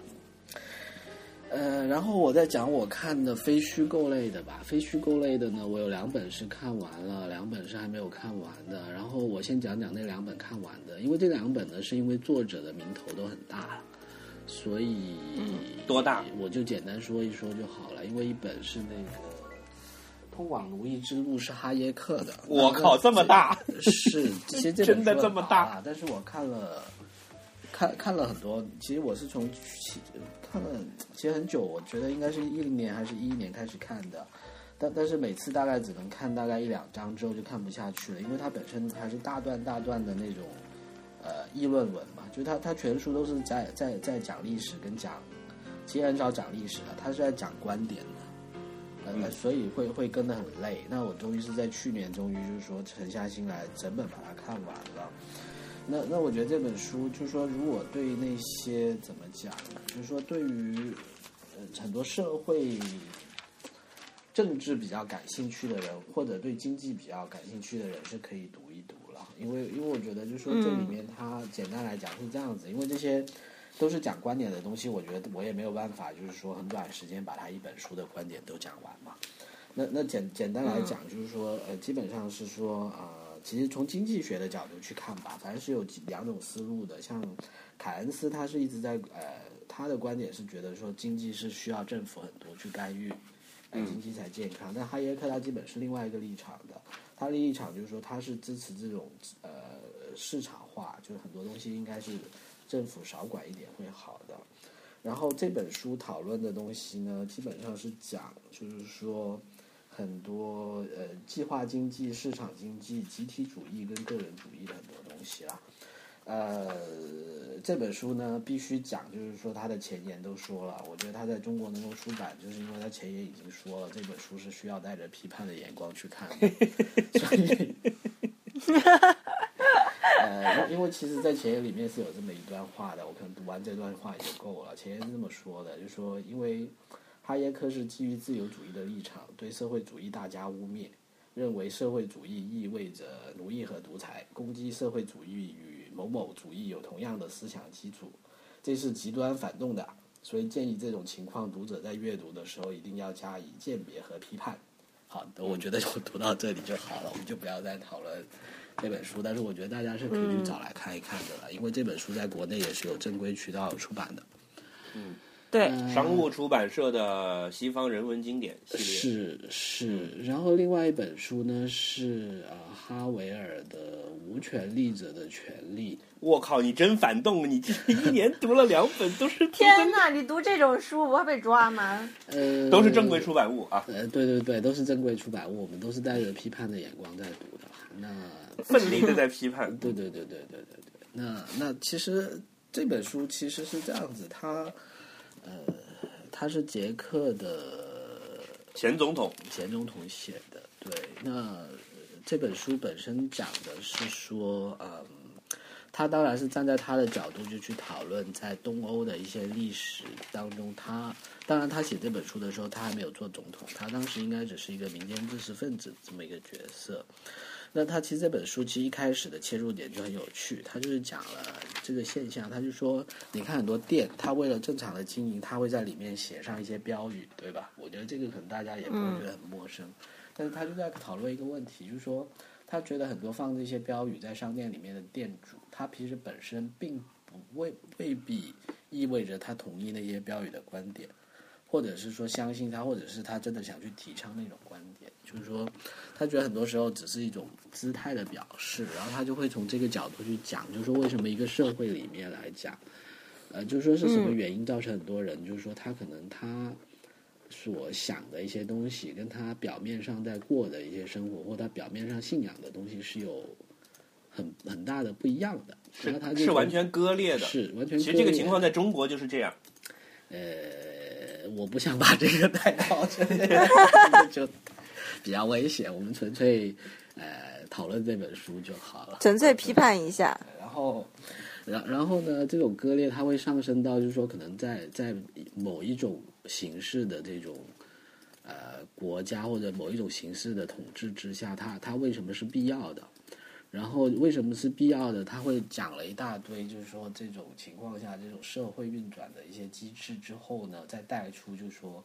再去解释为什么说在这种情况下可能会对一些你你觉得无关紧要的事情，为什么呃呃就是政府也会非常紧张？包括就是说，譬如说你平时是不是去放出一些呃口号，虽然你也不一定相信，但你还是必须这么去做。就这个必要性在哪里？然后为什么像一些你觉得你要不要看黄片啊？为什么呃能不能去搞破鞋啊？这种事情虽然表面上看起来跟跟统治是风马牛不相及的，但为什么政府会花很多时间在管这些事情？这些背后都是有原因的。嗯，就就就就就你看完这些书之后，你会觉得对很多呃，就是说你确实以前只是可能摸到了，但没有想太多的事情，其实你会觉得其实有很多人已经都想过这些问题，而且想得非常透彻。而且而且说的道理也都是不是那么深的，只是说你可能真的没有想到那方面，或者其实是他可以很简单的跟你解释清楚的。对，我我我当时看这本书的时候，最深的印象就是讲一个杂货店的老板为什么要在玻璃上面写上“全世界无产者联合起来”这么一句话，对，没错，这跟他的经营是没有任何关系的。对了，所以我觉得就大家有机会对这方面有兴趣，也可以去看一看。对，哎，有人敲门，查水表的来了。我不要，呃，这一集的剪辑的编辑的这个压力会不会很大？不会，不会，可能会被叫去喝茶谈话。不会的，不会的。嗯，呃，可能对大家要带着批判的眼光去看。你今天已经讲了四遍了，不要怕。然后呢，我想接下来说一本，就推荐大家去看，的 我自己还没有看完的书。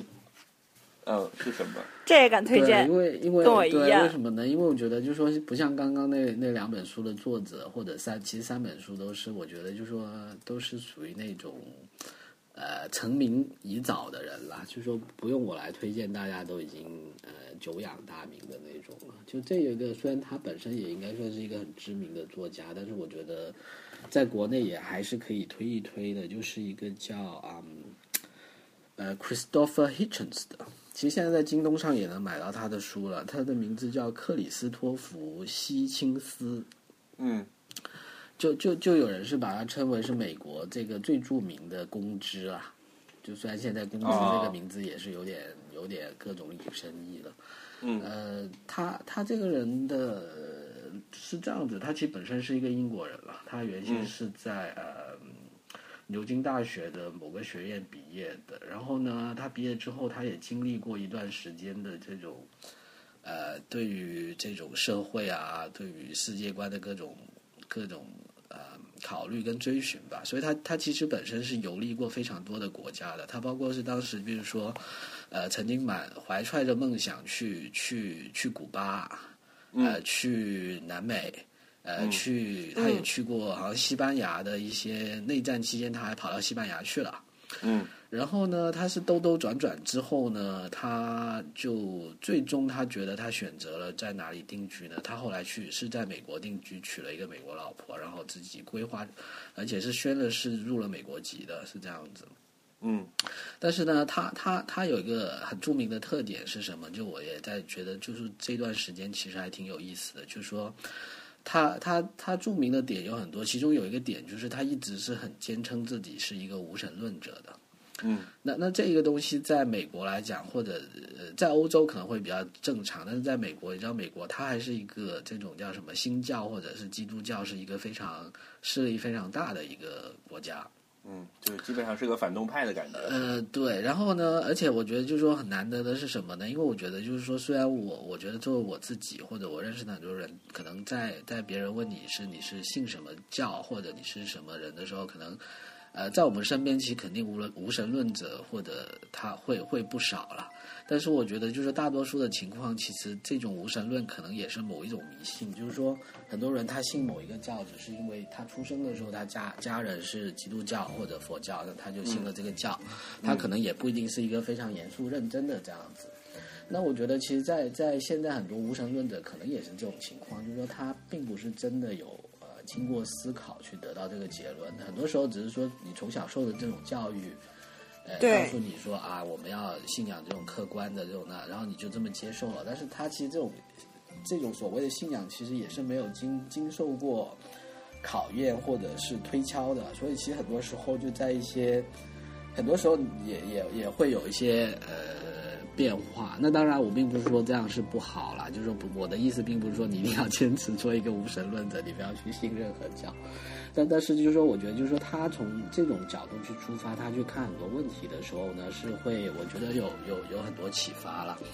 就其实我当时认识他，是因为我在两三年前看过他的一本回忆录。这本回忆录大概是讲了他当时的人生当中，就是说会很多会呃让他成为现在这个人的一些片段，包括他在各国游历的时候的一些所见所闻，他自己的一些内心的挣扎等等这些。然后它里面其实就提到，就是说在最近其实又被人翻出来讲的一段是什么呢？就是说因为最近在因为这个《查理周刊》的事情，很多人也在讲之前，就是说，譬如说，其实很多年前也出现过那种追杀，有一本书的作者叫什么？叫做嗯。呃，反反正我也不太记得了。然后那那本就是有一个作者因为因为写了一些类似的书被人全球追杀或者怎么样吧，然后那个人其实跟希钦斯啊他也是朋友来的，所以他当撒撒旦的诅咒，对对对，所以他当时也也也写了一些这方面写了一些文章，这些文章现在基本上又是被人再翻出来讲了，是这样子。然后，嗯，所以大家可以看看他的一些书了，还是挺有意思的，因为他呃，他写了很多传记，他在美国之后是帮啊、呃、很多杂志去写写专栏，呃，写评论，然后他也写了传记，他写过呃，这个有很著名的一个修女叫什么，就是特蕾莎吗？对他写过他的传记，然后他好像也哦，那我对他有印象，然后。他好像也写过很多呃美国总统的一些传记等等等等。那那我其实，在看的这本书，这本书在中中文版其实也已经出了，叫《人之将死》，这个英文名叫《Mortality》。哦，这本书是讲什么？是他作为一个无神论者，在他被诊断出癌症之后，他最后在他生命的最后十九个月，他他写的写的就这本书基本上是在记录他临终之前的所有的这些感想，就是作为一个。要死的人，呃要死的人，而且是作为一个不信神的人，他他怎么去面对死亡这件事情？哎呀，这个我很需要，这个我很需要对，。他是没有任何宗教的继位的，就是说这这对这对对对对对对，所以我觉得这个是一个非常非常有有趣的切入点，也不能说有趣吧，我觉得可能每个人或早或晚都必须面对的一个问题。哎，这个这个我很需要，就是我我一直最近也在想这个问题，就是说，呃，当当我知道我自己要死的时候，我怎么样去面对这个恐惧，然后可以坦然的去接受这个事儿，因为这个还是挺吓人的嘛。对吧对 对，而而且而且跟 跟很然后多信教的人不同嘛，就是说你跟很多人可能他会觉得说啊，我会上，他有一个慰藉在那里。那我我作为一个到现在为止还没有这个慰藉来保护我的人，我该怎么办？我是我我我总不能当场被吓尿了吧？就是我虽然要死，我还是想保持我的逼格，以免得死的。所以我在思考说，我一定要吃薯片喝可乐。所以我也在想说，我到底是到时候有可能经过一些机缘什么的，就就皈依了某一个教，然后来来让我能够道教来平稳的经历这个事儿，还是说我现在要找到一个方法，以我们无神论的方式能够接受这个事情的？那如果已经有一个这么显然很有思想、很有很有水平的人写的这么一个东西，我觉得完全可以当成我的死亡不被吓尿手册，然后是要值得学习一下的。对，但问题是这样子，这本书我为什么没有看完？大概其实这本书非常薄了，因为它因为当时肯定体力也不支了，虽然写的时间很长，但是其实并没有很长。我大概看了头两章，大概也就是百分之十左右，但是就觉得其实每一章看起来都是无比的沉重，因为你你可以想象，就是说，在他那个阶段，他所感受到的跟他想的这些问题，就你去看的时候，真的是会觉得非常非常的沉重了。所以我后来也就觉得说，呃，有可能会放一放吧，留在可能过几年再来看。嗯，但是就算是这样但在我来讲，我是要马上看这本书，因为说不定就什么时候就马上就要死了！就这个技能应该是要立即 get 的。呃，对对，所以所以，但是我觉得就是就我看的那几章来讲，我觉得就已经是非常有启发性，就是说。他毕竟还是一个第一，他是一个非常有思想深度的人，就他对其实这个社会跟人生的种种，他其实已经花了基本上一生的时间在想和在写的，所以所以他基本上不会花很多时间在讲很多呃呃很很浅的东西。然后另外一个，他本身是一个非常敢言的人，就就是说他是那种他他我觉得这个观点是对的，他就是会一直坚持，而且他会不会害怕任何可能。呃，得罪任何可能呃宗教啊，或者、呃、一些敏感的群体啊，或者是一些政府啊等等，所以嗯所以我觉得当时看的时候是觉得，一方面又是觉得很佩服他，一方面又是非常成功。但是我觉得这本书确实是值得大家留意一下。OK，、呃对，嗯你你一共推荐了四本本书，书，对《冰与火之歌》《通往奴役之路》对呃，无无力者的力量，对，还有人之将死，人之将死。对，其实还有另外一本在看的，那这本书呢，我大概看了三分之一吧，其实也是写的非常好的一本书。这本书呢是叫那个《The Mayor of the Castro》，卡斯特罗区的市长，他其实是在讲那个一个非常著名的政治家叫米尔克 Harvey Milk 是吧？对，Harvey Milk。哦，呃，这个呢，基本上是米尔米尔克克。对，大家可能我不知道有没有看过肖恩潘的那个电影。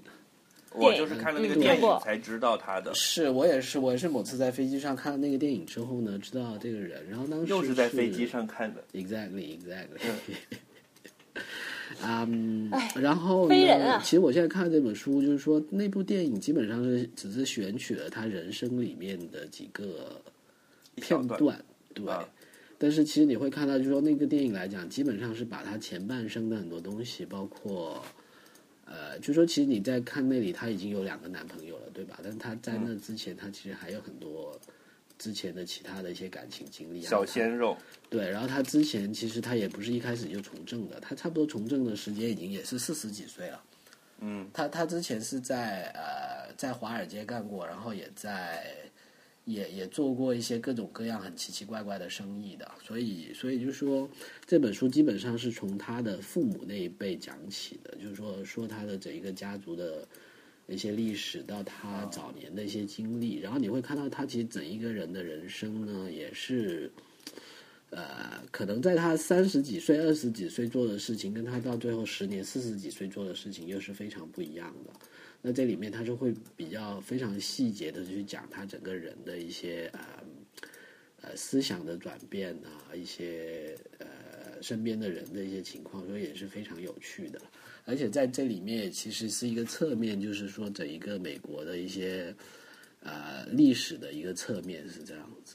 嗯，所以是米尔克的传记是吧？是是。作者是谁呀、呃，作者是一个呃，就三藩市某一张报纸的一个作一个记者，就那个记者应该就是说，在他、呃在三藩市从政的时候是跟他打过很多交道的。然后他在哦写专门这本书的时候呢，对他其实因为毕竟就是说呃不是他本人写的嘛，所以他为了保证就是说他不会去歪曲或者是凭空写一些东西，他也是基于就是说。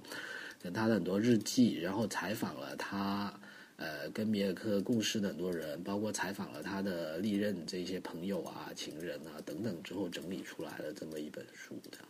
嗯，good，好了，那这就是我一四年的一个收获吧，基本上是和盘托出了吧。嗯好精彩，所以大家都有看不少好逼书嘛格好高对啊。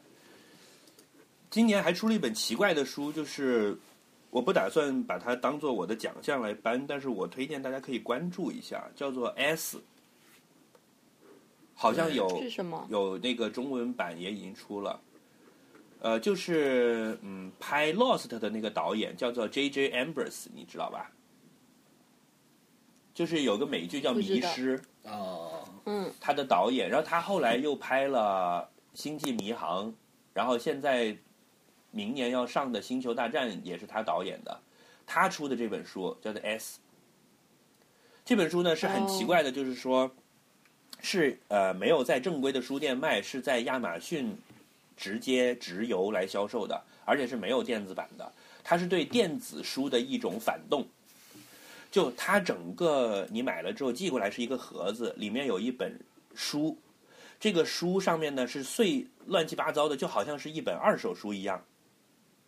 就是这本书本身是一个剧情，然后你在看这本书的时候，书的旁边就有很多以前看过这本书的人写在上面的这些评价和笔记，然后里面会塞了一张什么门票啊，一张公共汽车票啊这样的一些东西。然后呢，整个这些，你从能从这些呃旁枝细节里面又推导出一个看过这本书的那些人，他们又可以连成一个故事的，嗯，是这样的一个东西。嗯，所以他当时寄给你的时候，就是是一个盒子，就有里面一本已经翻得烂烂的二手书，上面写满了字，插满了各种各样的条啊，什么纸片啊，然后旁边又还有一些其他的东西，它是这样一个整的盒子来卖给你的，所以就其实还挺有 Lost 的风格的，就是各种线索穿起来好几个故事这样子。实体书的挣扎，不过听起来非常非常有趣哦。对，就是挺有意思的这么一个东西，算是一种对对实体书的反动。哎，所以跟刚刚那个翻开这本小书的成年版，我觉得对，有有异曲同工之妙。嗯，但是它是有有什么可能是一个悬疑凶杀还是怎么样的一个故事？我没看，我只是在书店见到它，然后我觉得很有意思。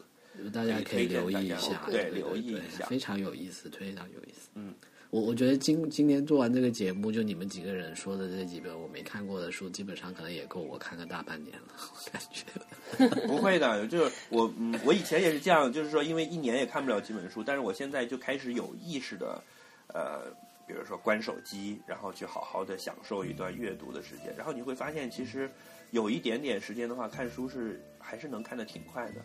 比如说，我我我自己一个体会，如果一个小时的时间你真的是不受打扰的话，你其实看书已经可以看掉小半本了。嗯但是真的那一个小时，我自己就东摸摸西搞搞，就是刮朋友圈，又又跟人家闲淡逼两句的话，其实一个小时你是什么事儿都做不了的。对对，嗯，就我现在也开始有有有这个，就是要提高自己的效率的这么一个想法，因为也觉得来日无多了。嗯，对你如果能活到八十的话，现在你看还剩下多少年？如果照这对，我好像都别这样我好像都说不敢做那么高的期望，你知道吗？很奇怪，我现在一直在缩短自己的预期。没关系，现在已经有什么呃，就是死亡指南了，我已经不怕了。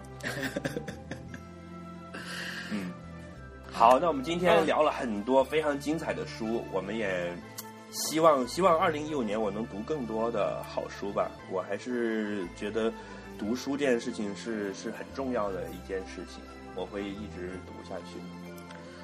对，然后我觉得就我们的听众朋友，你们肯定也有非常多的好的推荐，我觉得也呃希望你们可以在公众号里面告诉我们，我们可以在下一集里面，我们其实电影啊、书啊都可以再专门出一集是我们的听众的那种推荐，对吗？对，希望是可以了。嗯，嗯，那希望大家在二零一五年多读书，读好书。那我们今天的这一集就先到这儿，拜拜，再见，拜。拜拜拜拜。拜拜。